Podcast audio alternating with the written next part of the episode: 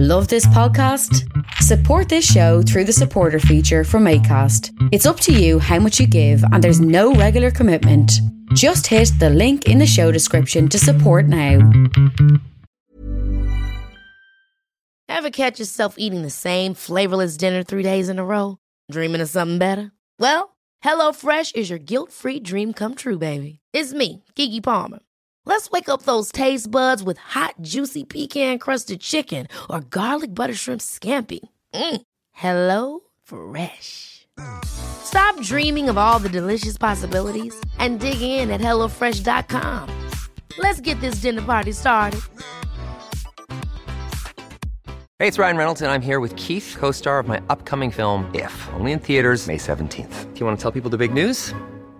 All right, I'll do it. Sign up now and you'll get unlimited for $15 a month in six months of Paramount Plus Essential Plan on us. Mintmobile.com slash switch. Upfront payment of $45 equivalent to $15 per month. Unlimited over 40 gigabytes per month. Face lower speeds. Videos at 480p. Active Mint customers by 531.24 get six months of Paramount Plus Essential Plan. Auto renews after six months. Offer ends May 31st, 2024. Separate Paramount Plus registration required. Terms and conditions apply if rated PG.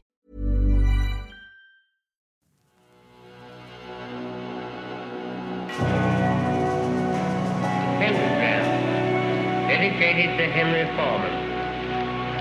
In the years of the primal and the dawn of terrestrial birth, man mastered the mammoth and horse, and man was the lord of the earth. He made him an hollow skin from the heart of an holy tree. He compassed the earth therein, and man was the lord of the sea. He controlled the vigor of steam. He harnessed the lightning for hire.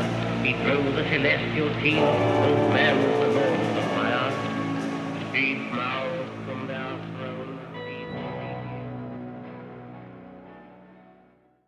Well, well, well, my friends, welcome to episode 61 of Agitators Anonymous. This is Alan Averill speaking. How are we now that we are in our 60s? 60 is the new 50 or something like that. Well, well, today's podcast is a very special guest, which is also a video cast over on my YouTube channel. So go over there and take a look. There's also some other heavy metal chat. I realized that I was sitting on this particular episode for a few weeks, if not a few months. Um, and god damn it if I shouldn't get the finger out and release the damn bloody thing. So here we go. This is a man who played on one of my favorite records of all time, and that would be Order from Chaos, Stillbirth Machine. As you will find out, Chuck's opinion of that is a little bit different to mine, but Order from Chaos was one of my very favorite bands of all time. Me and Chuck have stood in the same room with different groups of people, past each other in hallways here and there, past each other, and never quite sat down for a chat. So it was long overdue that we had a chat. Of course, Chuck also plays in Ares Kingdom, another great band, Vulpecula, all sorts of interesting things. He's uh, an articulate, witty, insightful, and clever conversation partner, and you should enjoy this one. Even if you don't know the bands, I mean, look, you should go and check them out. But that's part of what Agitators Anonymous is random kind of all over the place chats. Normal service will be resumed. I had a very special podcast recorded, and I thought, God damn, I should put that conversation with Chuck out there. All right. All sorts of interesting things. Um, Chuck was a very close friend of Quorthon from Bathory. We discussed that. So if you're looking for some really juicy, intimate Bathory details, hang in there. We get to that. He is very um, has some very interesting views about American society, about lockdown, about all of those kind of things. So, and also he's an original of the metal species, so there's lots of old metal chat. So without further ado, I will first read the three ad reads www.metalblade.com. You can go there if you're in North America and use the promo code AA podcast and you will get 10% off. You want to buy the new Cannibal Corpse, a million other things. Go and check it out. Secondly, I am sponsored by Hate Couture. I hate you as in H A T E C O U T U or E 616.com. Hateful yet tasteful apparel. The veneration of serial killers and tyrants that are designed to piss off your nearest and dearest. You know you want that, right? Go and check out the site. All sorts of crazy stuff on there. And use the promo code ALAN and you will get free shipping, which, believe me, Counts for a lot these days. And thirdly, Eisenwald Records. www.eisenton.de and .com. Uh, one of the biggest, brightest, darkest, most uncompromising record labels there is right now, coming up out of the underground. Loads of post black metal, pagan black metal, really interesting, dark stuff. Use the promo code ALAN and you'll get 10% off. Get to it. All right, here we go. The indomitable Chuck Keller. All right. Agitators Anonymous episode Who Knows? I'm here with Chuck Keller. Hello, Chuck. How are you? Hello. Doing fine. that- that Trying to thaw out over here, you know. Yeah, so this is Order from Chaos, Vulpecula, Ares Kingdom. We're going to talk about your own personal interests, which I think will interest people on the podcast. Uh, a little bit of Bathory stuff, this, that, and the other, because you were a close friend of Quorthon's. But I suppose let's start at the start, which is Order from Chaos, which must be what, 87, 88? What's the first demo? Uh, yeah, 87. Yep. Yeah, I started in 87. Uh, the roots of it go back a little bit further. I had fallen into a new group of friends in going on late 86. One of them happened to be Pete. Yeah. Um, and we played in a cover band. We were pretty good. I, I to me, we were the best band in the city, uh, apart from maybe one other. But all we did was covers. Yeah, yeah. Uh, and by the spring of 87, we're going, hey, this is boring. Let's start doing our own stuff. So Pete and I got to work, started writing music, and we could not interest the other guys. You know, it's, it's the familiar story. Everybody, everybody has a story like this. Um, and eventually that cover band fell apart summer of 87 and I left and then Pete left and we joined together and started OFC. And, uh, you know, we didn't have a drummer at first. We spent that whole autumn just writing new material. Um, and I said, you know, I played with a guy in high school and I had known him since like first grade. So, uh, you know, I, I had some old recordings of Mike and I kicking around playing old Metallica stuff. And he's like, yeah, yeah, call him up. So we had Mike come over and, and he listened to our ratty ass demo and said, yeah, I want in. So, you know, he joined right then and there. And it was, it was just the three of us from beginning to end. Yeah, I mean the thing that I guess that um I tape traded the demos maybe you know 89 or 90, but really it was a big package that arrived to me from Sakis from Rotting Christ with the Unisound version of Stillbirth Machine. Yeah. That sort of um which still today is one of my very favorite records of that entire period. I'm going to get into that. But all the images in the fanzines at that time um, really set Order from Chaos really apart from so many other bands because for a, a European who was fascinated, obviously, with the European black metal scene, you guys didn't look like the usual American band, and that's what sort of fascinated. Uh, in the fullness of time, so many Europeans who were drawn to that imagery because you seem to stand out like miles from the sort of death metal scene of the time, or the Impetigos, or all those kind of bands, you know. Yeah. Uh, we were stuck in the 80s. Mm. You know, we basically looked like Sodom did Yeah. in the mid 80s. That's that's who we are. That's who we were. We weren't going to pretend that we were something else. You know, we never ever wore any makeup. That was just that was out of the question from the very beginning. Um and we just we just were who we were and we were more focused on the music Mm. than than the imagery. I mean, imagery's it's damn important. There's no doubt about it. And if they were in the band, paid no attention to images or to imagery. I mean, apart from what we were doing on the records. Um, and we always like to say, you know, we were we formed because of Venom, we formed because of Sodom, Bathory, Yeah. Slayer, Metallica, and and what did those apart from Slayer? What did most of those bands look like? They kind of look like us: bullets, spikes, leather. That's it. Um, and we were never really embraced or what's the word? My stupid phone's going off. Shut up. Um, we were never really embraced by the extreme death metal crowd uh, Yeah. because we didn't grind. You know, we weren't the and we didn't Yeah, do yeah. any of that shit. You Yeah. know, and it was all cool in '88 and '89 when it was new, but after a while, it just became this ridiculous crutch that everybody's expected to do, to do that. fast forward to today, that's what most bands do. Brrr, you know, uh, you know. yeah, no, it, it it always struck me that you guys, um, or at least seemed more aligned with many of the South American or European bands that I was drawn to. The same sort of imagery, and it, like I said, it seemed very at odds uh, uh with the American scene. But who were the uh, other bands in your area? Like you guys were sort of stuck on your own a bit, right? None.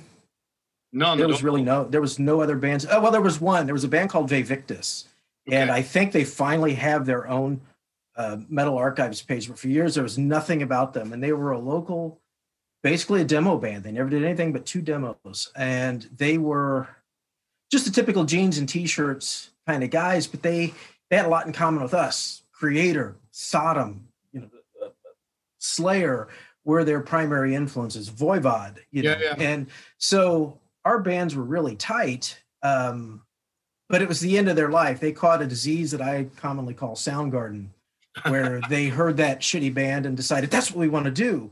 And so they ran off and and alienated one from themselves from one another. Um, and I want to do this, I want to do that, but ultimately the guys that were really making the decisions wanted to do, Yeah, in Ireland it was called the Prodigy. do the Soundgarden thing, and so the whole band just fell apart. Yeah, yeah. Okay, yeah, I get it, I get it. In Um, Ireland, so it- for, to this day, I have. Yeah, to this day, I have an absolute hatred of Soundgarden because I blame them for breaking up Victus, which is the only other great band from Kansas City. right, yeah, yeah. But like I remember getting that package from Sakis and putting on Stillbirth Machine, and to this day, I was playing it to the guys from Malthusian, um, slightly younger generation than me guys here. Uh, we're talking about Stillbirth Machine, and I was, you know, wildly gesticulating about it, and um, you know that they had to. You you have to hear this fucking record, but it still struck me almost 30 years later the caustic uh, nature of the tone was just still so striking now it's uh, the same thing happened to me almost 30 years later like how where the fuck did that come from because it still is um, one of my favorite sounds of any kind of of any record of that period Well, I'll tread carefully because I, I think it's pretty well known. I hate that album. I love the songs. I hate the sound of that album. really Um, well, I hate the guitar tone. I think the drums sound great, bass sounds great, vocals sound great, guitars are shit. Mm. Um, and it was, I overthought it, and it, I take on all the blame myself. Uh, we we had a producer that we had worked with since uh, Crushed Infamy, yeah yeah um, sure. which came out great. It's, that's still one of my favorite recordings. yeah. But we could never recapture those that set of balls, and we didn't until basically an ending in fire. right. But um, Stillbirth Machine was our last recording project with that old producer, um, and at, th- at that point he had kind of backed away and just let me have my way. And because I was closer to him and also where we were recording, I was kind of driving the recording process. And I recorded the guitars. Um, and, and you know how it is. You, you make a recording, you get a cassette of it back in those days, you take it home, you start playing it on your stereos yeah yeah to decide whether or not you like it. And I'm like, this is all crap. This is just, I was so frustrated. And, and Ron finally said, well, let's just re-record the guitars. I'm like, okay, yeah, let's do that. And to this day, I, I thought I used my old Marshall MOSFET to record both sessions. I may not have, I just don't remember. I've asked Mike, I'm like, do you remember? No, I have no idea. Well, it, we spent wasted months re-recording it. Maybe from your perspective, you're going to go, I'm glad you did because it came out really well. This is what I like.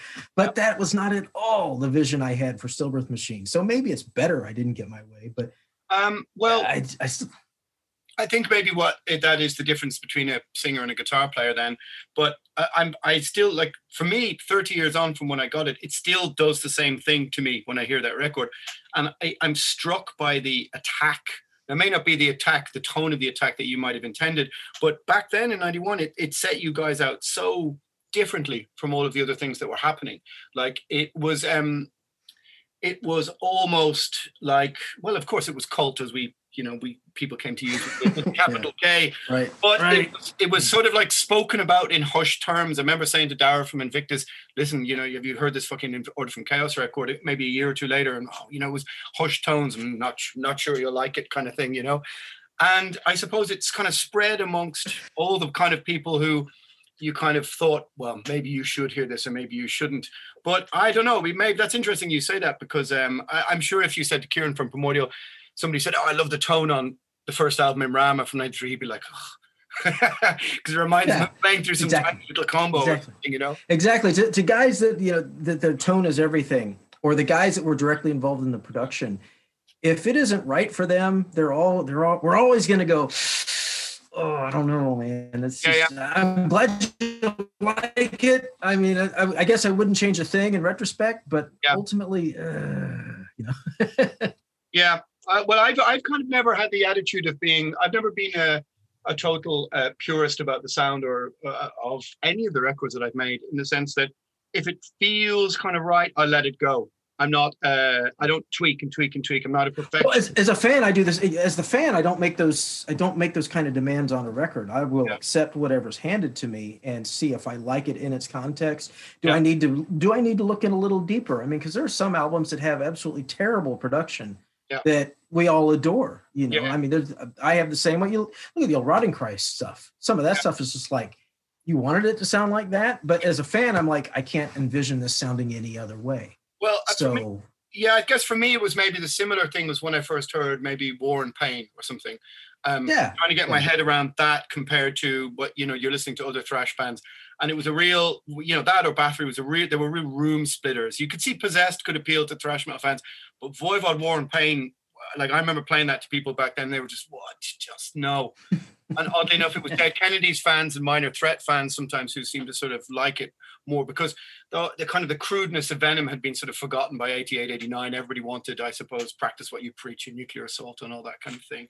But after Stillbirth Machine, you have what then? You have the Plateau of Invincibility and I Saw Eternity EPs, right? Through this uh, Dawnbringer. It was a plateau, which was supposed to be the, the great reset in terms of production. We got, sure. you know, o- OFC only ever really worked in one truly professional studio, and it was for Stillbirth Machine. Yeah. But it wasn't a functioning studio at that point. I don't know if you remember the uh, the old American American band Shooting Star. No, but okay. Well, there was a they they had some mild success somewhere, some places in Europe. They're known anyway. Uh, the owner of that studio was the brother of Ron, the producer, and by that time, Shooting Star was pretty much dead. Right, right. Uh, everybody was away raising families. No upkeep had been done on the studio, so we're in there recording um, and that was a professional studio. All we had to really do was come up with uh, the money for the two inch tape. Yeah. It's pretty simple for us. Uh, Ron worked free of charge. I mean, he just he'd get he would get shit hammered every session. Yeah. And and he, we get about three good hours out of him. After that, we're like, okay, it's time to go home. you know, so uh, that's why it took months to pull Stillbirth Machine together. Well, after that, we we transitioned to another private studio that was actually a downgrade. It was an eight-track cassette studio. Okay, but it was cheap. Yeah, and you know, I've been conversing with Quorthon how do you record, and you know, he was a master of what seems obvious now about bouncing down to different yeah, yeah. tracks. Bouncing down. Um, that was new to people like us, and he's like, "Do that." I'm like, that's a great idea. So we can turn an eight track cassette studio into basically 12, 14, 16 tracks. Yeah. Um, so that's what we did uh, all the way through the end of an ending in fire and then into Vulpecula. Both Vulpecula sessions were recorded at the same studio. Yeah, yeah. The Vulpecula first was the first is Fons Immortalis, right? That has a really, right. really interesting sort of spacey sound. I suppose, right. which was a bit different in the, the playing technique from Order from Chaos, though, right? Yeah, on purpose. I mean, after OFC was such an all consuming thing for us that when it finally stopped, it was time for us to go. and I had been thinking about doing this quasi space metal ambient project yeah. since as far back as 92 or 93. Yeah. And when OFC ended, I'm like, that's it. That's, that's this is what I'm going to do. And I tapped the uh, Nepenthe drummer, and he was a phenomenal keyboard player um, to do it with me. And of course, his parents owned the studios. That also helped. Um, so we pulled the, the Vulpecula stuff together. We started with a demo that got pressed on seven inch called uh, Phoenix of the Creation. Mm. Um, and then we did Fons Immortalis. And then we recorded four or five tracks in 98 that ultimately became what Dara Yeah, yeah. released for us as In Dusk Apparition. Yeah, yeah, yeah. I, one of the, I think one of the, you probably partly to blame for, I suppose, everyone knowing about Order from Chaos. But just to go back a few years, though, is Wild Rags Records, of course. Yeah. the Yeah. endless wild rags like they would just arrive Yeah. in your mailbox 20 copies of the you know uh, of the mail order Yeah. and then you'd be trying to charge for them but we were always fascinated by the milwaukee metal fest lineups but order from chaos didn't really do many you you didn't tour america back then though you just would play Mm-mm. singular shows and that kind of thing Right. Because OFC was never popular enough to pull Yeah. in. We didn't have that kind of appeal. yeah Like I said, at that time, everybody wanted the grindy death metal. We didn't do that. We still played like Voivod. yeah yeah So we weren't we weren't the band du jour. Yeah. We never were that. Yeah. Um, so we never got the same kind of opportunities. And you know, you look back on it, you, you all things being equal, you're like, maybe that that's definitely the way it should have been. But at the time it was hugely frustrating. 'cause we're like, we're we're a decent band. You know, we should Yeah. we should have more opportunities than that. yeah You know, and our fan base was absolutely rabid. yeah, People the, the the 10 people that liked us really liked us. yeah. Um, so yeah, for, for us, there was a huge disconnect. It didn't make any sense to us, and it was hugely frustrating. So we're pouring our heart and souls into everything that was Order from Chaos. And so in '95, when it finally ended, a predestination, uh, it was just like, "Ugh, okay, Yeah. So I went off and did Vulpecula. Yeah, yeah, yeah. Because if you think about it, like you know, at the time you have the first black metal tours, Rotting Christ, but Blasphemy were on the Fuck Christ tour, and it always struck me as odd that you guys didn't seem to have the same name as, let's say, a Blasphemy or. Um, or where it didn't get opportunities. I know it was difficult for in the early '90s for bands to come across from the US who weren't, you know, Malevolent Creation style death metal to come across and tour Europe. But there were still moments and there were still things happening and still small shows. It always struck me as, yeah, like you said, odd that it seemed like all of your fans were spread out across Europe and South America and stuff. Right. And The that, same thing happens with Ares Kingdom. yeah, you know people that that are unfamiliar with us they just think well there's there's not a lot here on the surface there's no pose here there's nothing identifiable so they can't be that big of a deal and they see us play or they hear us play and they're like oh my god the old Yeah. Maxell man in the chair like this you know Yeah, yeah. so I, we're kind of a we, we call ourselves ambushers where you know you put us on a bill with somebody we're going to ambush the living shit out of them Yeah, yeah. we're not going to know what hit them yeah, I know. and it's just the way we do Yeah. So maybe if you could think about like uh, the like the in Ireland we have a thing where I think that most of the bands like you know we started Primordial in '91, but it was still kind of gloomy and doomy, and most of the other bands who started around the same time we had this sort of sodden, earthy. Gloomy, sort of miserable air, tragic, semi-tragic air, but there was never the sort of southern equator fire in in, in, in many of the bands' of music and uh, you know american bands from different you know the tri-state area the florida area the you know the west coast kind of sounds of the different ones but you guys dad didn't seem to in all of the things that you've done to me doesn't sound like it's specifically uh, regional to some area in america. Does that make any sense?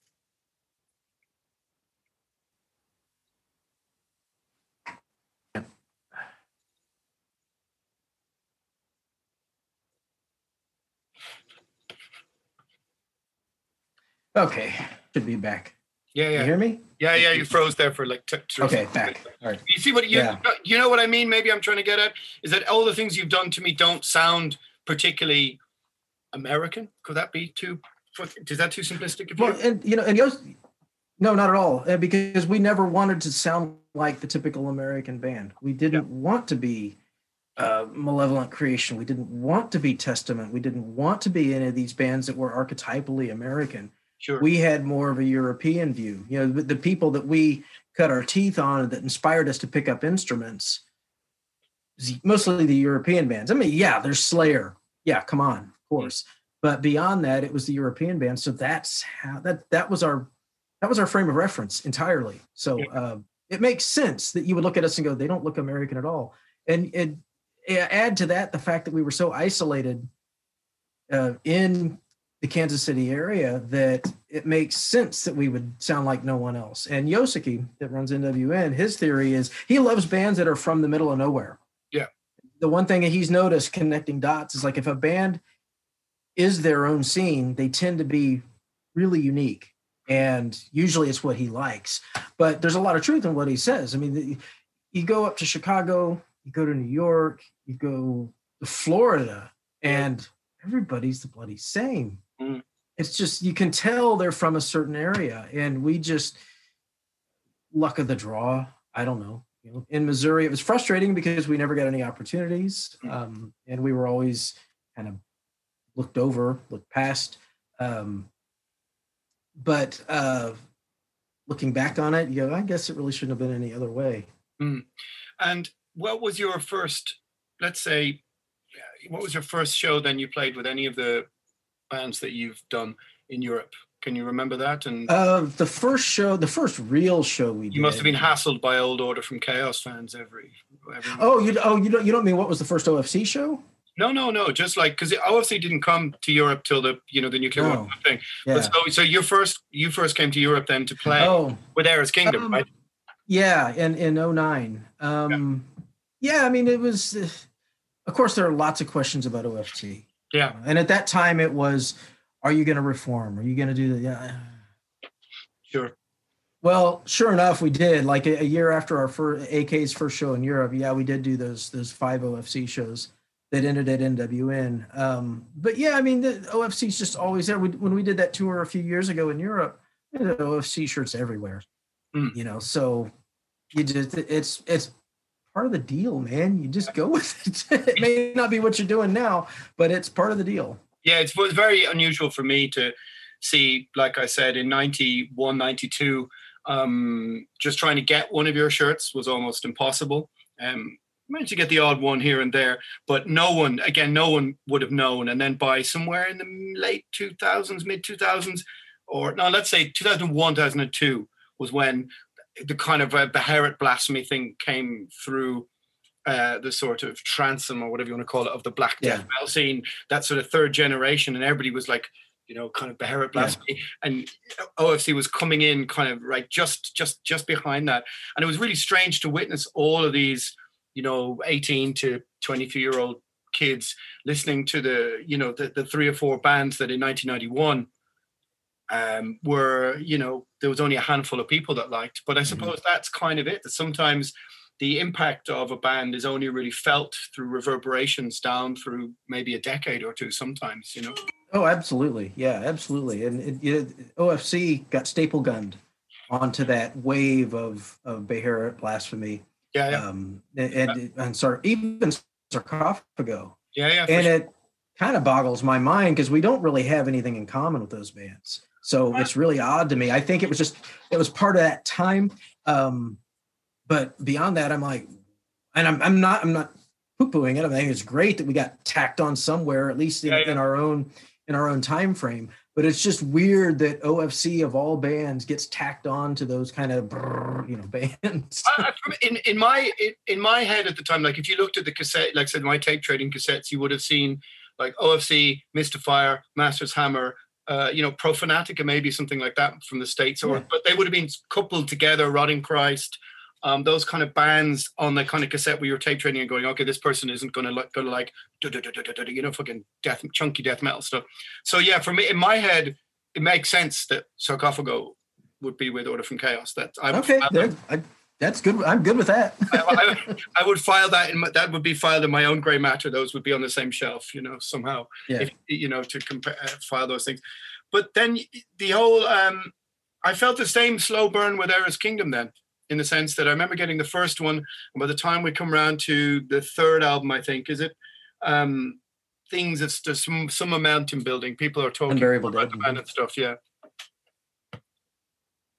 Yeah, and it's it, and slow burn is exactly the right way to describe it. Um, we're just kind of a grower band. You know, we don't Yeah. have that immediate, you know, that makes everybody. It's not we're not defleshed.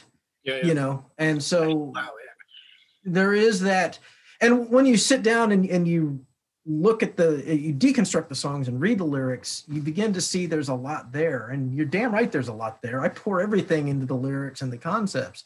So um, you know, it's not just crucified Jesus and, and mm. nuns raped. I mean, none of that. I, you write about what you know, and I don't know anything about any of that stuff. So I stick with what I do know, and I pour everything into it. And so when I find, especially with uh, the last album, By the Light of Their Destruction, I mean, seeing people going, "Wait a minute, these lyrics are something special." Yeah. That makes me happy. Yeah, yeah. No, I can. Because, and I think all of the lyrics have been special so far, but you know. oh no, I can totally see that. I can totally understand that. So in a sense, we could say that um, throughout the your musical career, then you've sort of uh, you've kind of managed to hold on to a certain sort of outsider status in terms of um, the sort of trends or whatever you want to call it through the decades. Is that something that you think about think about or that you are comfortable with that idea that it's it's better to be recognized from the you know the kind of peers who understand it then as you said b i often think about this that some bands get really popular for an album or two and then never they're always chasing their tail constantly for the decades yeah. the popularity goes down you know? Sorry that yeah, was a convoluted question but you know. No but, the, but, it's true and it's just something that i've grown to accept. I mean for a while it was a huge frustration like why the hell am i doing this? Yeah you know i know that the quality of what we're doing is so much better than practically everything else out there. Why the hell am i doing this if nobody cares? Mm. um, but ultimately as an artist you're like well i care. That's but, what I do. like i said the slow burn and residual effect slow burn yeah and to, that started to take effect in the last decade. I could see that for sure. And and that's what's really kind of softened the the disappointment that we that was felt years ago. Mm um, you know the, the fact that things have finally come around and you know there is some recognition there. Yeah and I, I mean like i said even anecdotally in my own experience of like say being an order from chaos fan for throughout all the decades that my vicarious thrill of playing some of the records to people who are generations bit you know younger than me and seeing them and going what the fuck? kind of thing. Um, to yeah. me that in some way you know we're going to say that's worth quite a lot fundamentally than going, oh, did you hear the debut album by such and such? Yeah, I heard it was good. Do you care? No, not really. The fact right. that somebody still feels so like I would always, I'd always stand up to bat for like, you know, Satanas Tedeum, Passage to Arcturo, oh, um, oh, yeah. you know, First Impaled Nazarene EPs. Oh, I, yeah. I, so that kind of stuff. And I'd always go into bat. You know, people would be like, oh, what are you, what are you doing with the Rotting Christ? I mean, you know, the way they sounded, you know, some of the albums, the middle albums. So I love the new albums, but the middle albums, and I go, listen, have you heard Satanas Tedeum? Shut the fuck up and listen to yeah, right. the Hill of right. or something. And uh, generally the reaction is, what the fuck, you know? And I still get, still get that reaction now from Order from Chaos. I think has got to be um, has got to be quite rewarding somehow. Well, yeah, I mean, just to hear it from you, it is incredibly rewarding. It, it really makes me feel good. like I haven't truly, none of us have wasted our time doing this. So I mean, no, it's no. just really a great thing to hear, and it's certainly something that is uh, uh, gratifying. yeah, well, I mean, you know, like I said, it's, it's bizarre that through all the years we we managed to miss each other, uh, whereas I might be standing in room A when you were in room yeah. A at the same festival. But sure, yeah, that's how it goes sometimes. But here we are. Well, I think back in those days, we didn't know how much we both loved Holy Terror. So ah. that was that yeah, may have been part of it, you know. yeah, that's honestly, Mind Wars is my favorite heavy metal record pro- ever made. I think. Oh, it's fantastic. I had yeah. to do a podcast just about it, and I managed to ramble for like 30, 35 minutes just off the top of my head, just about it. Because it was my uncle gave me that record. Um, I think it was like November 1988. He used to work in a secondhand record store on the Saturdays. Sometimes he would just like take two or three records and just give them to me. And it would always be like, oh, here's the new Every Mother's Nightmare or something. I'm like, oh, okay. But he, he hit, hit he hit a home run uh, one day when he gave me Mind Wars and I think Dark Angel. I think the live album, live, no, I can't remember, but it was Dark Angel and Holy Terror, and that was somewhere at the end of '88. But yeah, Holy Terror was again a band that sound or so sounds like such an anomaly for the American thrash scene. It's a really strange band.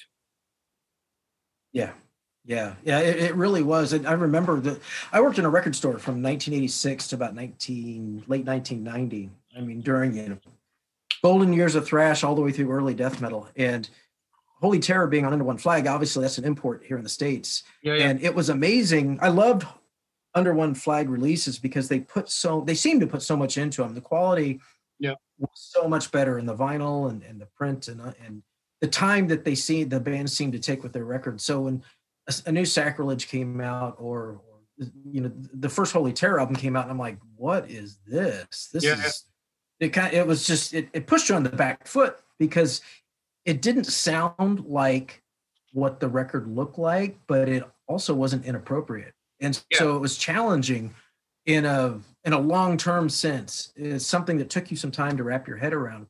And then, like you say, by the time Mind Wars came out, you're like, Yeah, it, that's where they really hit their stride. It's one of those weird points where one of those or weird moments where you can where you look at it, you point to a band's career to the uninitiated, and it's one of those weird moments you can say the second album is better than the first. yeah, yeah. Normally it's it's the other way around, right? Yeah. But you know, yeah, I'm like, yeah, Mind Wars. I'm with you. on Yeah, and I remember talking to uh, I remember talking to Mille from Kreator, and he um, he told me about touring with them for Mind Wars and how the band practically self-destructed on uh, on tour with him, and his story about what they were like, and also the level of their musicianship, but just kind of being off the di- off the dial. But as people, he could see they were like, oh, here's a band who are not long for the not long for this world, you know. Right. And oddly enough, and, uh, our our uh, our other guitarist that's not playing with us currently, he saw Holy Terror in '88. Yeah. I was away on a family holiday, and he got to see them. I think they were on tour with uh, DRI. Yeah. and I'm super jealous of him for having seen them. But he said it was it was it would have been the end of that '88 tour where everything really was falling apart. Yeah. and he said they clearly did not give a shit. Yeah. Said Keith Deen got up there and I think it was pink sweats and he had Yeah. a beer and a cigarette and he's smoking doing the vocals and you know Kurt's killing it obviously. But he's like it was fantastic but he gives you could tell that they were just not Yeah. they were going through the motions. I'm like, yeah, but you still saw him. yeah, yeah, yeah, they were they were they were announced to play here, I think, as a support to Exodus and Nuclear Assault, and the tour got cancelled. And then they played in the UK with I think Napalm Death and DRI, and then the Kreator tour in Europe. And I think that's about. I think after that they just combusted. But oddly enough, I uh, Right. oddly enough I was in touch with Kurt Colfelt through email about it must be nearly 20 years ago. I tracked his email down um, from some old website, and because I wanted to send him primordial CDs to just send him everything. And I, I from what I remember, memory it says to me now, it's probably somebody's going to come on in the comments and go, "That's not the way it was at all." But um, the bass player of High on Fire, Jeff, um, really good, good guy. He played in a ill-fated Holy Terror reunion for one show where he played the bass, and I think they played in 2001, opening for an Iron Maiden covers band with a Paul Di'Anno singer, just like Oh 25, 30 people. Not really, not really Reformation, but just like they all Right. and played. Um, Floyd and uh, you know, um, what was the other guitar player's name? Um, uh, oh, I can't remember. He probably kicked my ass. in Curtin comments. and um, uh, Mike Alford. Mike Alfred. Alvord. yeah. And I heard that there was some kind of they played a few songs to about. 25 people back Mike Alvord. yeah, that's it. Yeah. Yeah. And it was unusual when I sent him all the primordial stuff. He's like, "Oh, but people still give a shit about the band." Yeah, yeah, yeah, yeah, they do. And he was like, "Oh, I was thinking of making a new demo," and I was thinking to myself, "He's not. He's surely not going to ask me to sing. Surely not." So I was sitting there going, "Would you sing for Holy Terror if you were asked?" And then I came to the conclusion that no, you shouldn't. Don't ruin your favorite band. yeah. yeah. well, it, I, I I understand. I get it. Although Would I have been cool just to be asked, though. You know. Yeah, I know. I'm not sure if the ask, asking was forthcoming, but in my head, I thought that was going to be the next question. But we did, we did do a recording, a bit, a bit of a recording of Distant Calling a few albums ago with, with a Primordial. We just never put the solos and stuff to it and never finished it. I must try and find it somewhere and uh, finish it. Yeah, But- finish it up. Mm. but I wanted to uh, ask you there, like pivot a tiny bit because you talked about the lyrics of Ares Kingdom, and I suppose this would be a good segue into um, your own personal interests that have sort of influenced the lyrics. You were saying astronomy, cosmology, and your well, you you what you wrote to me was your appraisal of historic artifacts. That sounds kind of fascinating in itself. What exactly does that entail? Well, I, I'm a degreed historian that doesn't want to teach. All right. um, and so you know what else are you going to do Yeah. so I, I started out working for auction houses in the 90s as a researcher and writer and worked with a lot of military history uh, and then i segued into fine art higher end antiques rare antiquarian books things like that and obviously you know historical stuff so um, that's what i do uh, Yeah. for a living. That's the only way you can't make money doing music, obviously. you know, yeah, um, yeah, I know. but it's it's it's the it's what I'm around all the time, and it's deeply inspiring. You know, the historical side of it. Um, it gives you a perspective. It demystifies history. What I do. So uh, Really? there's a lot of people that that approach they approach the past. They'll watch a documentary. They'll read a book, and but they don't really know what the things look like, felt like, smelled like, taste like. You know, those are things that I do have experience with and have informed you know, how I approach what I do. Um, so, can I quantify all that? No. It's just I can tell you for a fact that's that's the the frame of reference for when I write. Um, that all these things are in the back of my mind.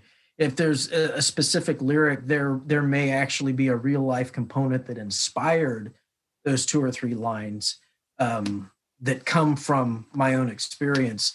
And then again, there may not be. I don't know. you know, it's a case by case thing. And what do you mean? Like, what do you mean? Uh, explain, demystify history in that sense, and that you kind of um, you're not prone to the romantic vision of certain elements of the past because you know the kind of the backstory. The, Yeah, not at all. Yeah. Yeah.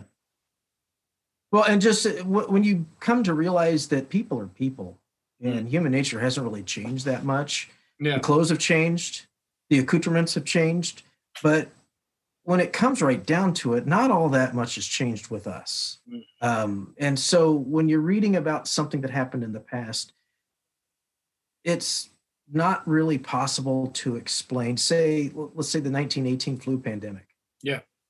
Until a year ago, the only people talking about it were historians like me Yeah. and academics, and maybe the occasional uh, um, virologist.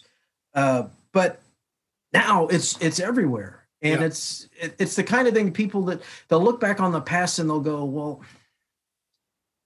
it had to be a lot different. And in actuality, no, really, it wasn't that much different. I mean, the, the- the only things that are different now is that it's a little it's more politicized yeah. than it was back then, but it was still politicized back then too. Yeah. Um, and in terms of demystification, when you look at something from you know whether it's 20th century or 19th century or 18th century, when you walk into a museum, you can see that item on a display case, but you'll have a really hard time connecting it with its with its actual past. And when it comes like when you think about antiquities, one of the biggest problems and and and worst crimes about antiquity trafficking trafficking is when an artifact is taken from its original context. It's almost impossible to put it back. So if you take a little statuette from an alcove in a mesoamerican temple and you know and, and sell it somewhere else once you remove it from that that little place you've you've destroyed some aspect of the greater human story.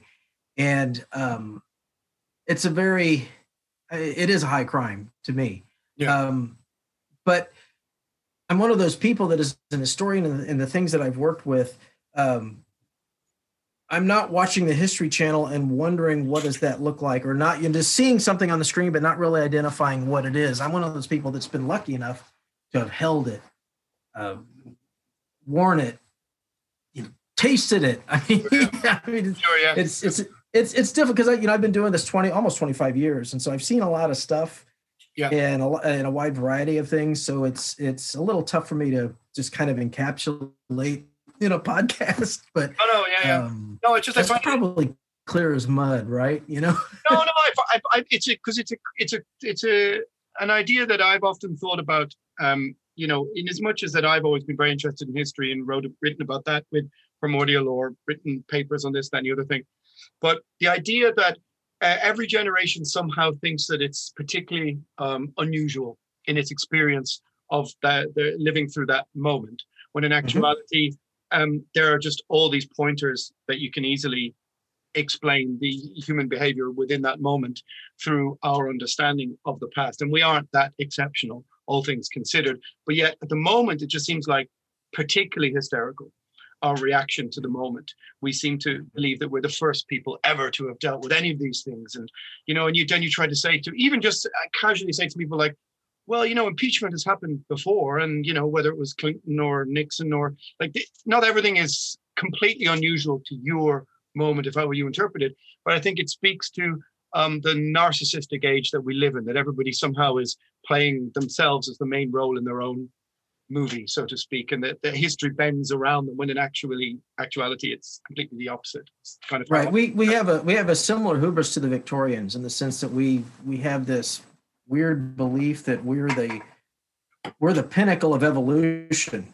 Yeah. When there really is no there is no pinnacle in evolution, none. You know, but we're it's like you say, we're a moment in time, we're a snapshot. This is where we are right now. But yeah, there are a lot of people, and there always have been a lot of people that their perspective is entirely a bubble. It's Yeah. just whatever's around them.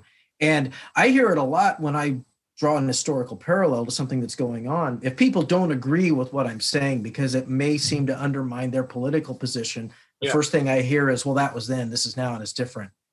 And I'm like, yeah, well, look, history doesn't repeat itself, but it certainly does like certain themes. Yeah. And it loves to replay those themes. Yeah. And there are certain similarities Yeah. that under that, that, that an undercurrent in all those things that, that you need to pay attention to. yeah. And I, I think that entirely speaks to our relationship to, for example, let's let's say, um, roughly speaking, in terms of some of the things that are happening in lockdown, i.e., the expedition of some form of we could observe technocratic surveillance state, and you say to people, well, this this has elements of, um, you know, the Soviet state. This has elements of Stasi, this and that and the other, and somehow we seem to think like, oh, like especially in Ireland, we go, oh, that can't really happen here and you go, well, soft authoritarianism. Um, let's put it this way: democracy isn't the default setting of society, and trying to put that across to people now, like, hey, you need to be aware. But of course, again, everybody has this narcissistic, selfish belief that that, that, that thinks they're that that kind of thing. They can't learn anything from that. I don't know what I'm trying. What the question is, but you know what I'm trying to get at. Maybe you know. hmm Yeah. Uh, I know lockdown in Europe is a lot more tight than in the U.S. And you know, in the U.S. has paid a we pay we paid a steep price over here. I, I had COVID last month, Oh yeah. and um, yeah, I had it for uh, two weeks. Um, it's not fun. Yeah. Um, you know, and the, the U.S. did an absolutely abysmal job addressing it, and a lot of that is the political side of it. Um, I'm not going to get into at this point, Sure, but yeah, you know what I mean. It's it was the politics that still informs a lot of people's beliefs about just exactly what the virus is. Mm. Um, you know, people that want to believe it came from somewhere in a lab. I'm like, uh,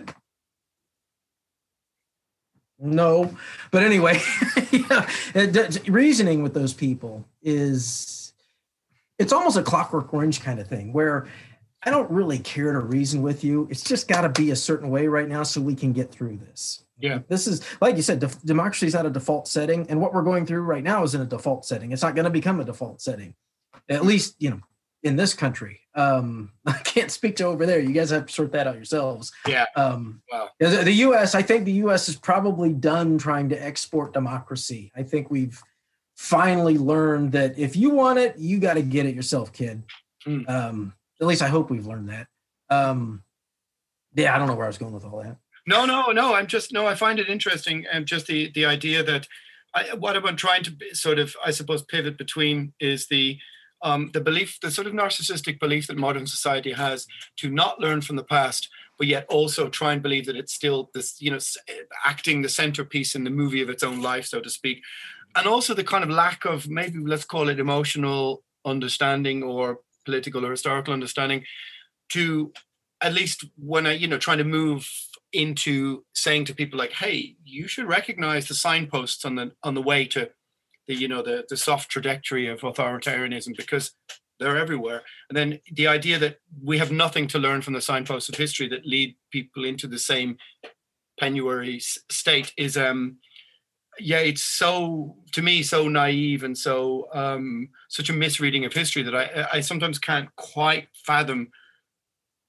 our inability to to to to, to learn from that i don't know if that's a question or a statement or or whatever you know. Well, and, and uh, I know what you're saying, and, and it's a difficult thing indeed because we can point to certain periods in history or specific events, and they may or may not apply to what's going on right now. Um, and again, that's where I get a lot of pushback. If I'll point to something, you know, the, the, the big thing right now is, oh, we're we're in the we're in a new Weimar period, and I'm like, really? Yeah. Okay. and have this conversation again you know Yeah. yeah. you know it's and as an historian it's it's eh, it's something that you attempt to deconstruct for people and Yeah. maybe not if you're not trying to deconstruct it you're you're trying to put it in perspective and again it's the the perspective that you're talking about where your belief that it's going in this one direction may not be true. It may be true. I don't know. But is that the is that going to be the end? There's no end to all this. This is the other thing that scared that, that i think is uh, underpins a lot of the fear in our societies and cultures is that if it goes this way it's going to be that way forever. Like history Yeah. shows the, the one overarching theme is that it doesn't stay the same and Yeah. that there are massive changes. And i'm one of those guys that you know i look back on you know, on the past and the guys in the band will tell you this.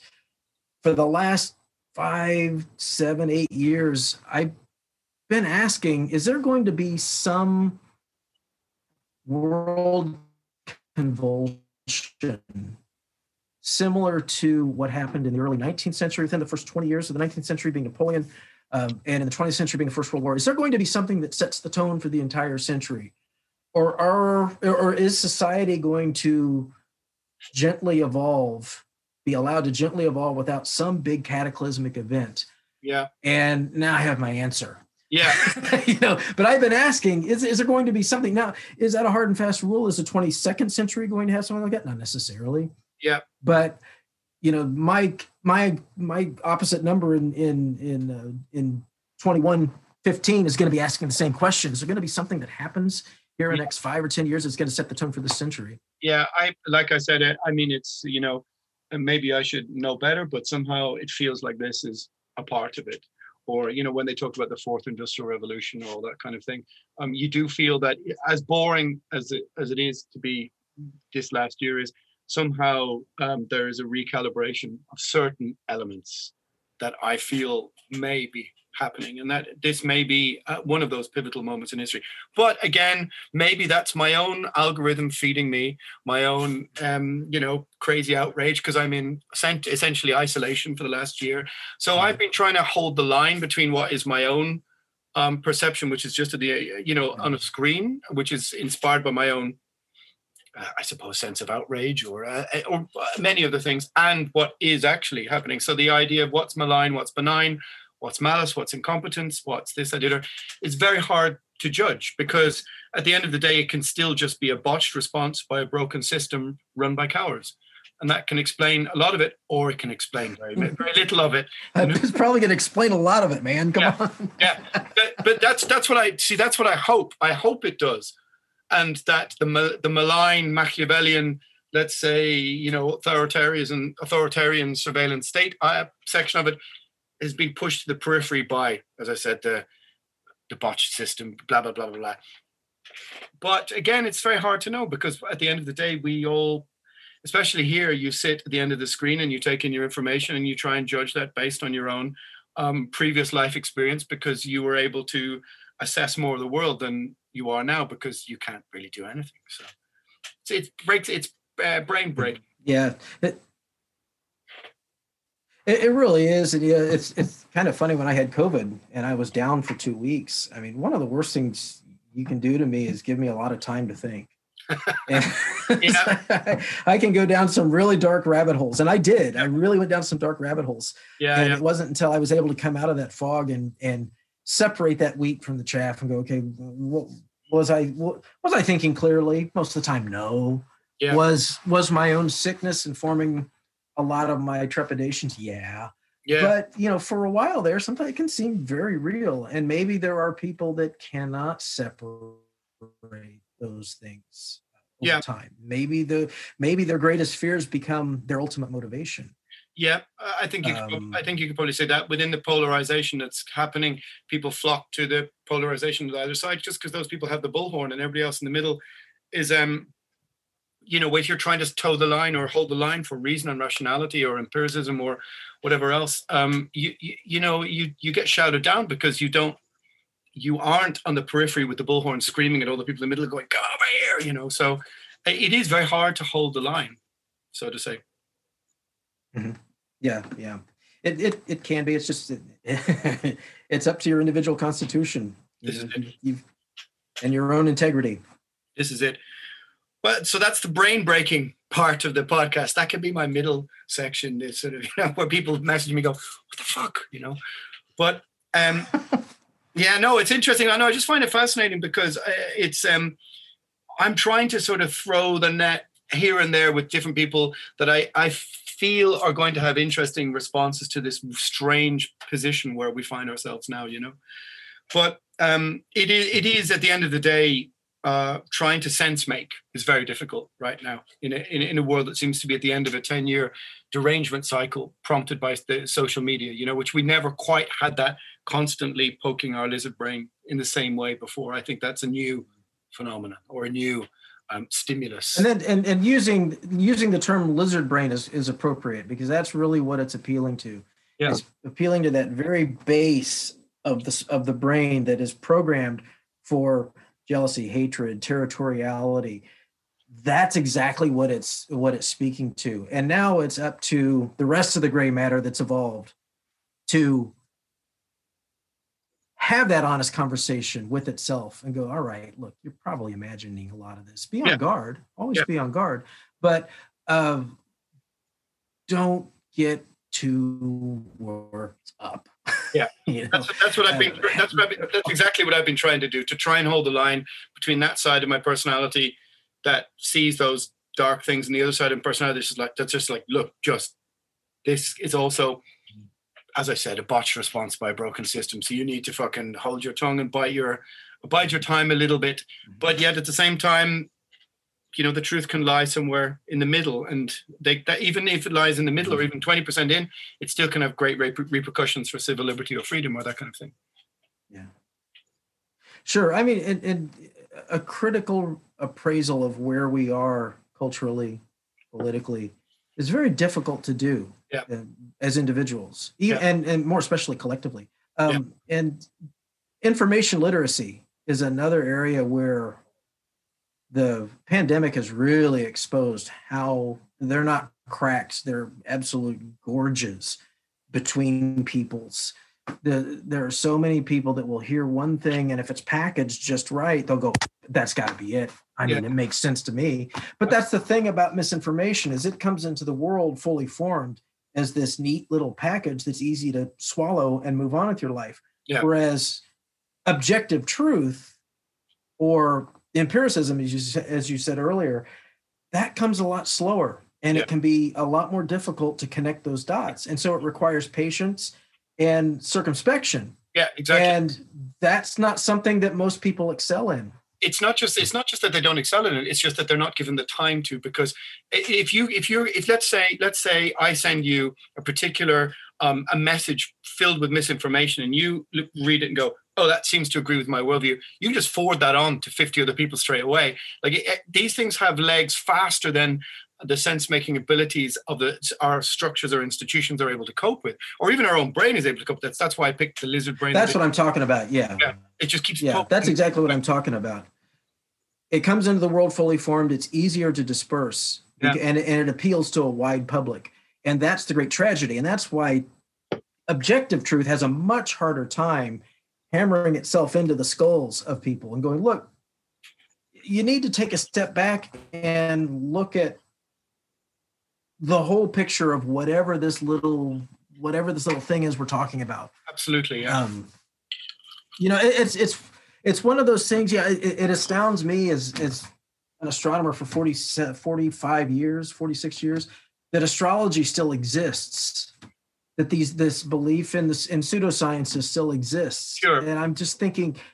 uh, it's 2021 if you know if astrology worked we can know it by now Sure. whether you want to look at Ptolemy's astrology that comes out of the Tetrabiblos, or you want to go back to the, the great ancient mystical texts, it's Mm. never proven itself. Why are we still talking about this? Yeah, and yet it's still a wide open field, and a lot of major media outlets still have they, they still have articles about astrology. And I'm like, I, I guess kidding it, me. yeah, I guess well, it just appeals to our sense of um romance, maybe. You know, the idea Well, that the heart of thinking.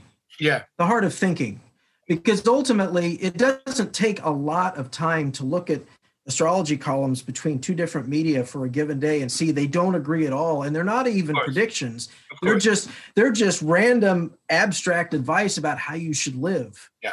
There's no connection between them and yet those dots are never connected by the vast majority of people. Why well i think it's because well there's that great series on netflix that i can't wait to to, to binge tonight you know, or yeah. the, the sports ball is on. Shut up! I'm going to watch that now. And I, it's there's just too many distractions. Yeah, no, there is. There's too many distractions, and people, if people just want a simple, um, bite-sized take on uh, their own where their own morality should be pointing to, or their own emotional state should be pointed to, I, I, I you know, I can understand it in for some people sometimes, i.e., the fact that there's um, the romance of the um, journey doesn't mean there's a destination intellectually or something like this. I, am not sure how to, de- to, describe it, but maybe something like mm-hmm. that. That those kind of things they also give people comfort in a way that maybe the those of us who try and cut straight to the bone of the matter don't feel we need, uh, which maybe leaves other people um, unmoored and heading out into very deep waters that they don't really want to go to. So I find that repeatedly in the last year. Um, hypothesizing about some of the things that may or may not happen, but I find it interesting to think about. But I find them with many people they push back against it because they will go, this, this, these things are just too dark for me. Like the waters are too deep, so to speak. Not to sound patronizing, but I can't live my life if I feel that those things may come true. So that speak, I think that says a lot in relation to what you just said. Maybe you know, maybe. Yeah, I, I always think about it. Well, I, I, I, get, I get what you're saying. It, it, it, it brings to mind that the last scene in Life of Brian. Oh yeah. Where Eric Idle's on the crucifix and he goes, "Cheer up, Brian. It may never happen." I think it was yeah. in that. Anyway, it said, "Cheer up. It may never happen." I think it's that's damn good advice. You know. yeah, yeah, it is. It is. It is. Um, I'm gonna. My, that's it's sort of now. I'm, my brain is going off into a dozen different tangents, but I know that people want to, me to ask you about all this kind of stuff, um, which is the Bathory stuff, right? Um, mm-hmm. you know, mm-hmm. uh, you were a close friend of, of Quorthon, right? Yes. And so, yes. obviously, such an enigma that he was. Um, everybody who knew I was, you know, people knew who knew you a bit, who knew I was going to speak to, were like, "Oh, you need to ask him about the Bathory stuff." But how did you get to know him, or was it just from writing letters originally, or what? How did it work? Yeah, yeah. I, I just I wrote him a letter in 1987. Um, I first time the first time I heard Bathory is uh, 86, mm. and it was on the Speed Kills 2 compilation, oh, yeah. which is like my favorite compilation of all time. Yeah. Yeah, anyway, um, under the Sign came out and it just blew my mind. Yeah, you know, I right. love the first two, but Under the Sign came out and blew my mind. And uh, I'm like, I got to write this. I got to get to the bottom of this. I was curious, right? Yeah, yeah. Absolutely. And I don't know what it was about my letters, but it pushed all the right buttons, and we just kept this correspondence all the way through his life. Mm. Um, and you know, kind of, I had the opportunity to look behind the curtain, and you know, I went to uh, went to uh, Echo and stayed with Boss yeah. and Claudia in 2006, and my family and I went back in 2008. Um, so I've gotten to look behind the curtain. Now there are people, obviously, that were closer to him in proximity, like Rex, that worked with him from I think it was Twilight of the Gods on. That you know, you know, bar buddies, guys. I mean, guys that you could say were actually really close, true friends that went out and, and hung out whenever whenever he felt like it. Anyway. Uh, yeah, yeah. um, but in terms of knowing him personally, I don't have any. I don't know how well they might have known him. And I asked his dad. I'm like, you know, look, this is Ace and I's history. I it, it's kind of weird to me. He goes, well, you knew him better than basically everybody else. Mm. And my mind just went at that point. I'm like, I, me? Why me? Yeah, yeah.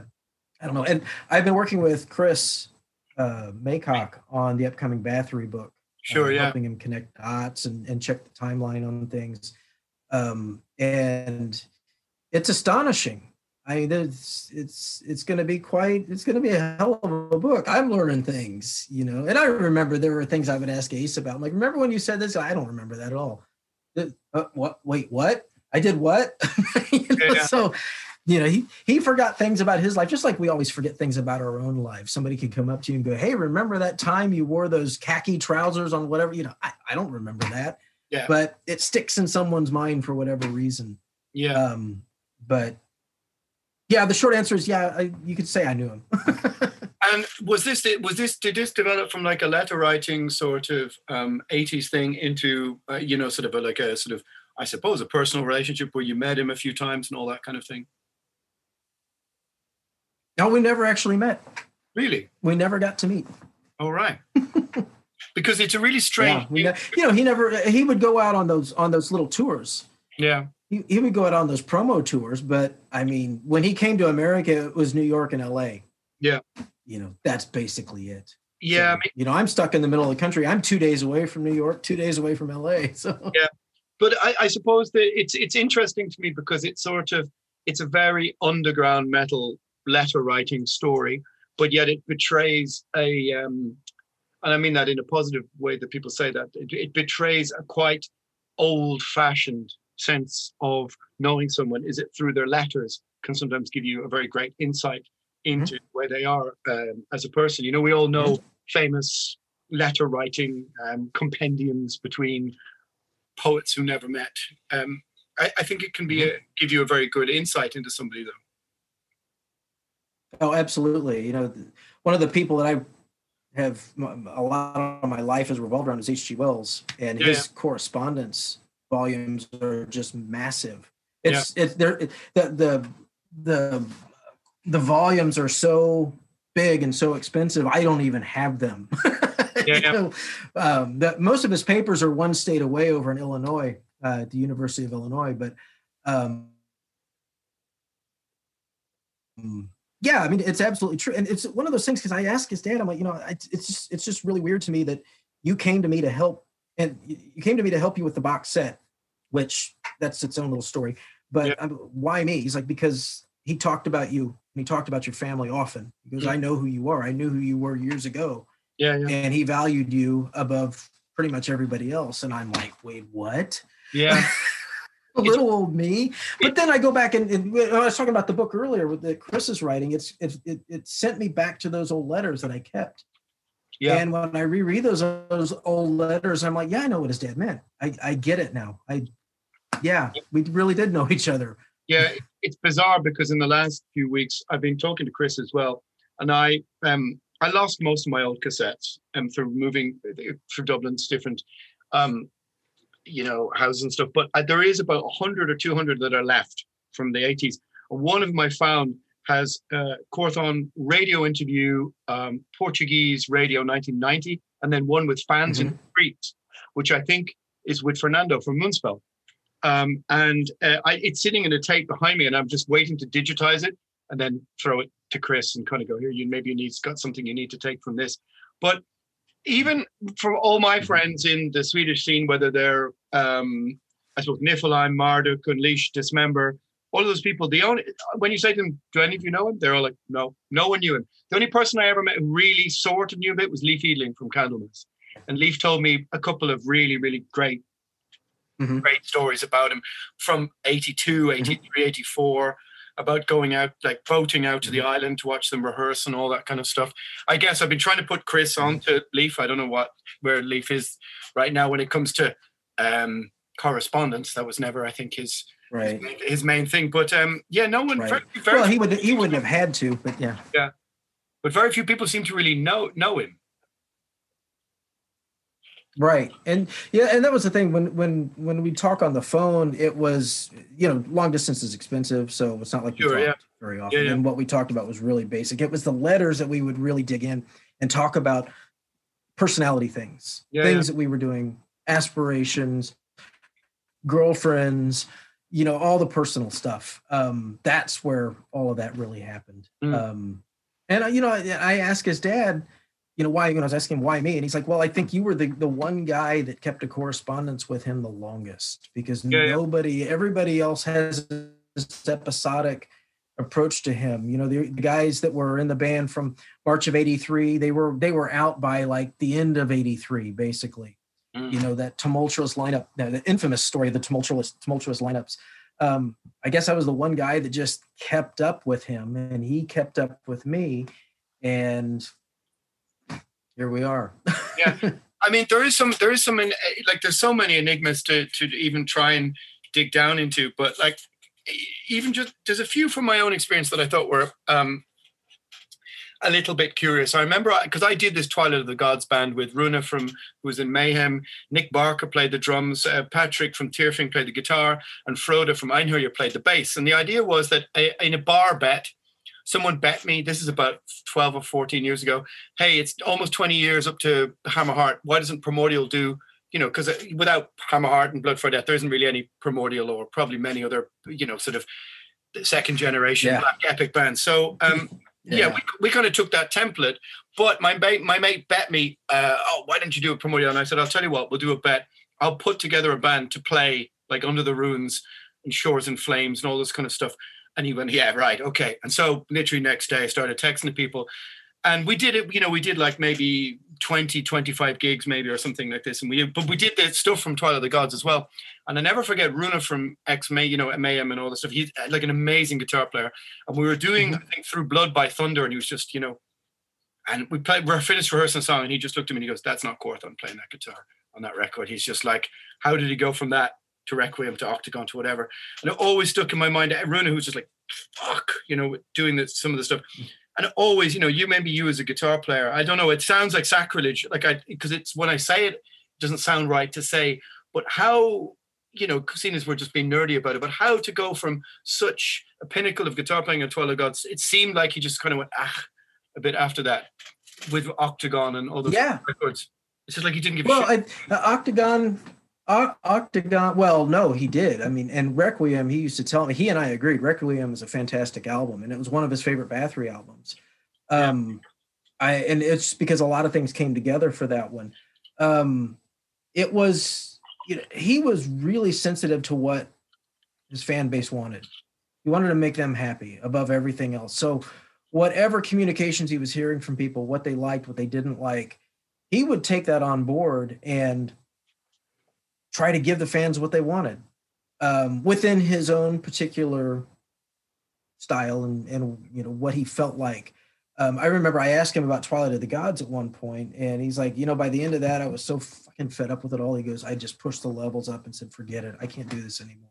He was exhausted by that album, you know, yeah. and of course, then there's other things going on in life that all of us face that he's dealing with too. And so I, you know, I could see him just going, yeah, yeah whatever. I, I'm glad you like it, Chuck, but you know, it's that was a really rough time in life, and I was really tired of a lot of things. Oh, I mean, it sounds like an exhausting record to make, but the fact that it just it just felt like that to me as um, somebody who loved Bathory. That, and then when we went to rehearse those songs, just that the other guys were like, "What's going on here? How did his playing level just seem to go? Just seem to dip so dramatically when you come to um, some of those mid to late '90s records and the Nordland stuff.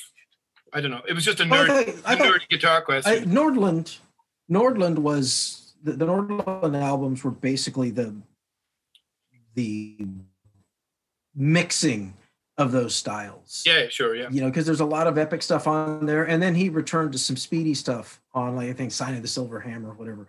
You know, there's some stuff that just you know yeah. bangs out really hard. Um, I don't think that he stepped back from his playing. I think he was just like, why am I trying so hard? Mm. You know, it's like, I, I, what am I going to do that's bigger and better than Twilight of the Gods? It's like Slayer yeah. after Reign in Blood. They're like, they look around like, we can't, this is the pinnacle for us. We're just going to go do something else. Yeah. You know, you could have the same conversation about Slayer, like, well, why is South of Heaven so weak? You know, why seasons in the abyss in the abyss even weaker? Well, yeah, I mean, they've I, already done everything they can do. I would have the you know. I would have the seasons in the abyss comment, but I I, I really do love I love South Heaven. It's a dark, brooding sort of record that went off in an, an angle off Reign of Blood. But I but I do take the point. But it just seemed strange to yeah. me that Twilight of the Gods has this massive production values, and then it just kind of you went, all right, we're going to go back to well, not but not 1983 to some other place. But did you get the impression? This is one of the things I I got when I sat down with Leif from Candlemass we, we, we sat at Roadburn for a long, long time and talked about all these old stories.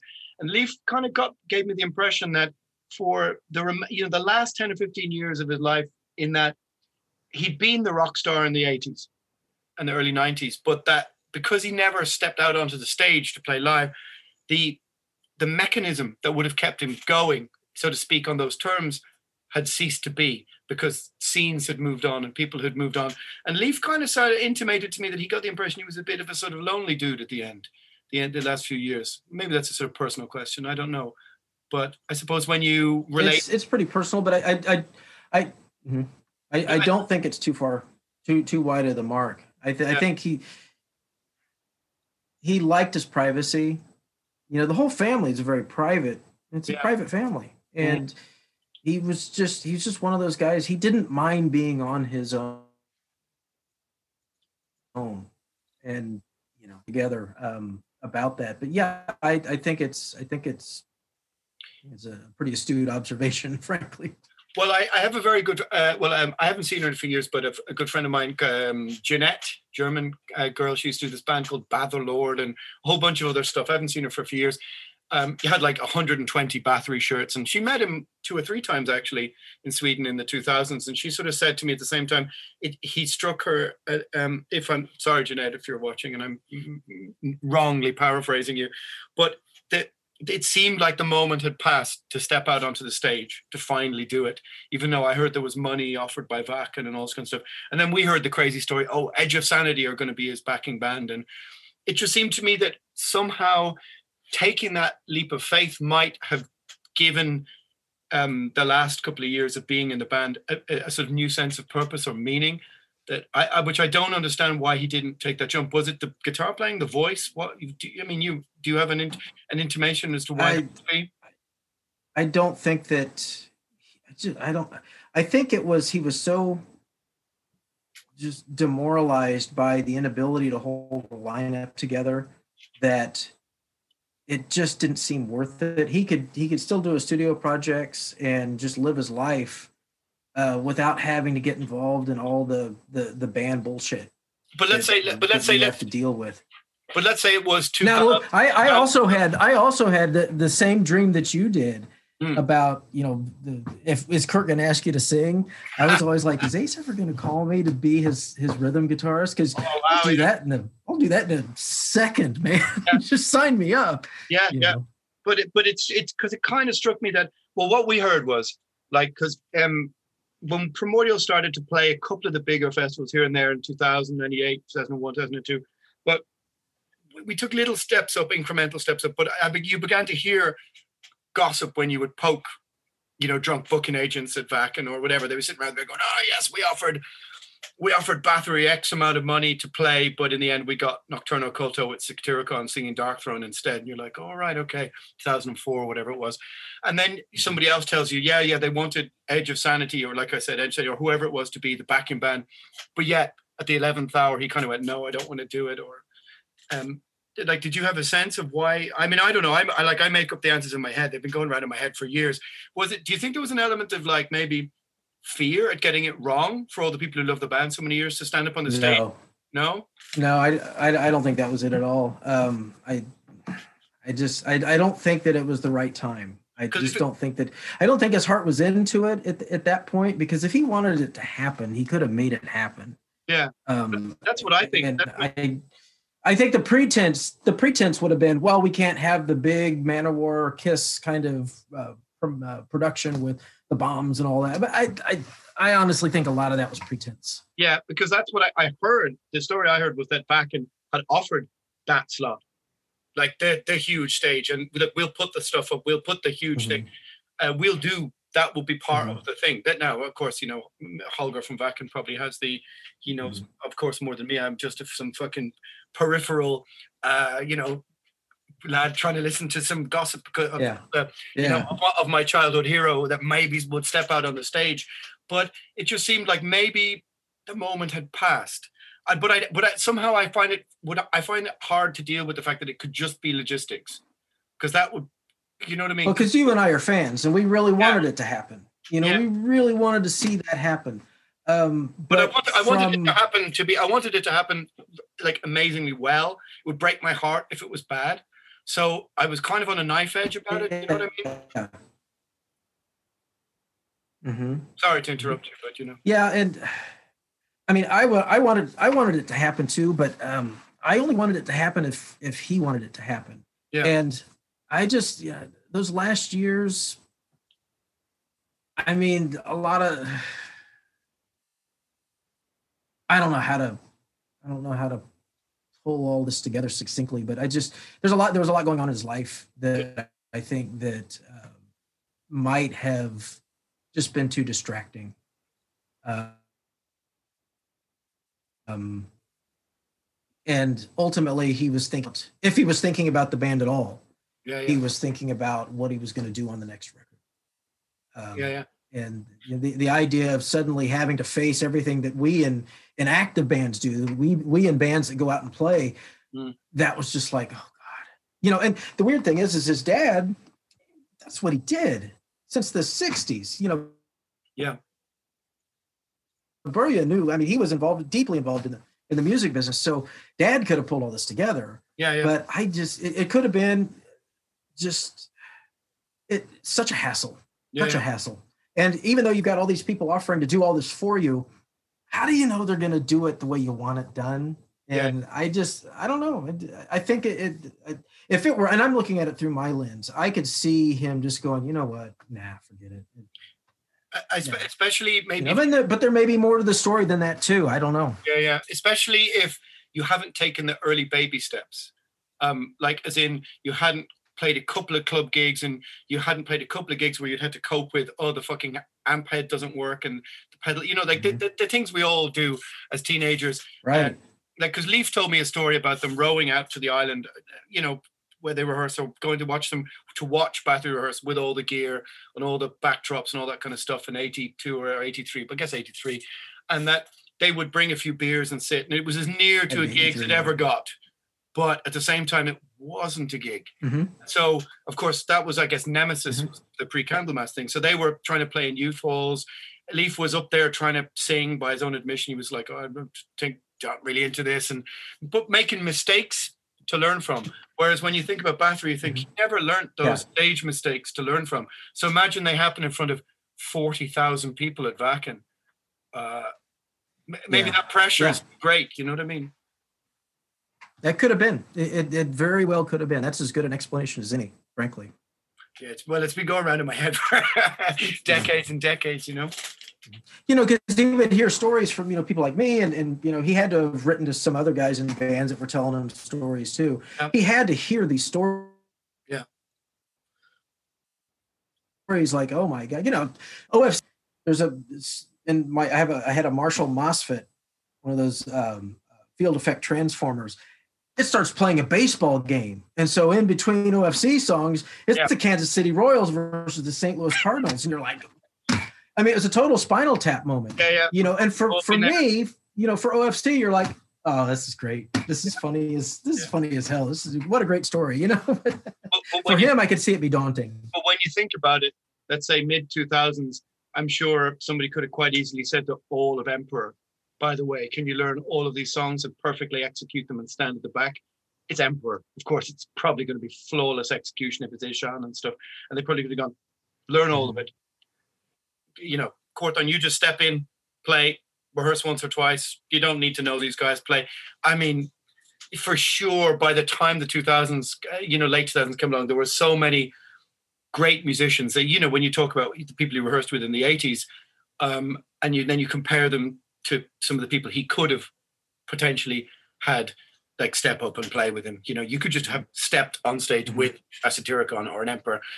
Um, but maybe I, in my head he's so far removed from that scene and those people to not know absolutely. that that was maybe absolutely. I mean he he was he, he never it, it never impressed he never impressed me as being all that comfortable with what the norwegians did Yeah. to his legacy. I, he just they took one album and they drove it into the fucking ground. Mm. and that was an album that his feelings on under the sign are like my feelings on stillbirth machine. It's like why do you like that album so much? Listen to it. It sounds awful.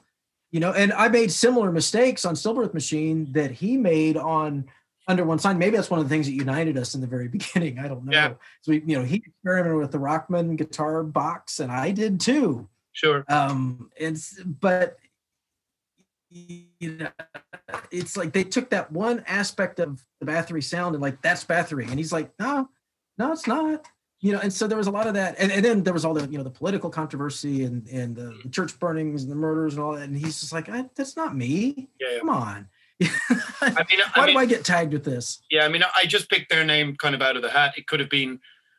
I mean, look, he could have used any band in the world probably to be his backing. Well, but I mean, uh, ultimately, we're talking about you know Bathory. Everybody thinks you say Bathory, most people think black metal. And so, what has black metal become since 1991? This Norwegian thing. sure. of So, course, you know, from his perspective, I remember one time he sent me. It was it had to be 92. One of the very first covers albums that somebody did, and they sent it to him, and it was like it was a bunch of Greek bands that had covered Bathory. And he sends me this tape. He goes, "Listen to this and tell me honestly, was Bathory really this bad?" no, you weren't that bad. yeah. So his the, the the feedback. I guess what I'm trying to say is the feedback that he was getting from fans. I can see him kind of going, "I've been completely misinterpreted here," Mm. and but in a way, maybe I mean there were so many bands who came after, you know, influenced by Hammer and Twilight of the Gods, that were maybe bubbling under the surface, and I would count Primordial amongst those bands who took the epic um, template and, and sort of and the whole early pagan metal scene that maybe he might have maybe been more maybe been more comfortable with the Enslaves or the I don't know Gunagura Bunjits or um, many many bands of that ilk who were not the church burning um, you know Mhm. uh, there, it was far less controversial, maybe. But in my head, I'm like, in my yeah. head, I'm thinking to myself, he's just listening to Kiss. He's not paying any attention to any of this stuff, you know. He's listening to Kiss, he's listening to Motorhead, he's listening to the Sex Pistols, he's listening to Toyah Willcox and Kate Bush, and a lot of classical music. Yeah, yeah. He and I were exactly alike like that. well, except I never liked Kiss. I can't say I like Kiss. I Uh, never liked Kiss. Yeah, the Irish people are just a bit like, are a bit, you know, Kiss reformed for their Psycho Circus tour, and in Dublin, um, they were in this like I guess booked into this twelve thousand seat arena and sold less than a thousand tickets in nineteen ninety three or four. Irish people just went, look, we like ACDC, we don't like this. Of course, it changed a little bit when Kiss came around thirty years later for their farewell, twenty five years later. But Mhm. yeah, I I, the Kiss thing, I, I get it, but I also don't get it. I prefer ACDC. Well, he was super excited. We were talking on the phone back in 96, and it was when Kiss had just pulled Ace Frehley back in the band. They put on the makeup again, Oh, yeah. did that big world tour as the original Psycho Kiss. Circus, and yeah. he was kind of excited. Oh, was that what it was? He was kind of excited about that. You know, he's like, I'm going to go see that. It's going to be cool. You know, but he goes, I'm not expecting a return to 1977. no, He goes, but it's going to be cool. yeah, yeah. You know, But when you think about it, 90, 1996 is not that far from 1977. But we were just talking about the beginning. We're further. We're Right. much more. We're a decade and more away from Stillbirth Machine, sitting here Yeah. talking now. That that, that well, we started recording Silver Machine 30 years ago this summer. So That- yeah, I mean, we're we're Yeah. 30 years on. That that material is basically written by now. yeah, that fucks with my head because um, you know, that thing when somebody says, "Oh, like I, you remember when you bought into the pandemonium," and or say, Yeah. uh, it was four years past Kill 'Em All, but Kill 'Em All felt ancient in a way, Yeah, yeah, absolutely. and now. And now look where we are. we're 30 years on from Stillbirth Machine having this conversation about for whatever for whatever reason this the first time we've had this conversation that sort of it doesn't impact me it- well it impacts me uh, very strangely because it doesn't feel like that long ago but yet 83 to 87 I guess feels like a long time when you're an adolescent Yeah. teenager or something like that Because you don't have a frame of reference yet. You're still a kid. You haven't lived all that long. But you know, you can play that numbers game. 30 years on from 1991, 30 years before that, there's no Beatles. It's Yeah. still Chuck Berry, you know, duck walking across the stage, you Yeah. know, it's 1961. So, yeah, these are the spans of time we're talking about. What's amazing to me is the fact that metal is still basically identifiable. I Mm. mean, that it's st- that you look at the difference between rock and roll in 1961 and 1991 there's a lot we have a lot more in common today with 1991 than 1991 did with 1961 in my view anyway but i'm a metal guy so that's my frame of reference for it I need to think about that. But I know I understand what you mean because it, it, it's just the I guess it's just the longevity thing is that Kill 'Em All is only 14 years after the first Black Sabbath album, but here we are talking about something that's 30 years ago. yeah Um, yeah, I, it's Yeah. just it's it's it's it's strange thing. I had this conversation. I was talking to Jason, uh, or from Misery Index, just about that death metal purple patch in 1991 or so. And yeah, again, it's also 30 years ago, but yet to you know 2005 feels like about six months ago to me. But I suppose that's Mhm. that's, that's yeah. the priv- 1986 feels six months ago to me. yeah, yeah, yeah. That's I suppose that's the damned privilege of you know getting older. I suppose you know Yeah. Yeah. and It's a privilege denied to some. exactly. I think on that moment, this will be a good moment to press stop. And so, Ever catch yourself eating the same flavorless dinner three days in a row? Dreaming of something better? Well, HelloFresh is your guilt-free dream come true, baby. It's me, Keke Palmer. Let's wake up those taste buds with hot, juicy pecan-crusted chicken or garlic butter shrimp scampi. Mm. Hello Fresh. Stop dreaming of all the delicious possibilities and dig in at HelloFresh.com. Let's get this dinner party started.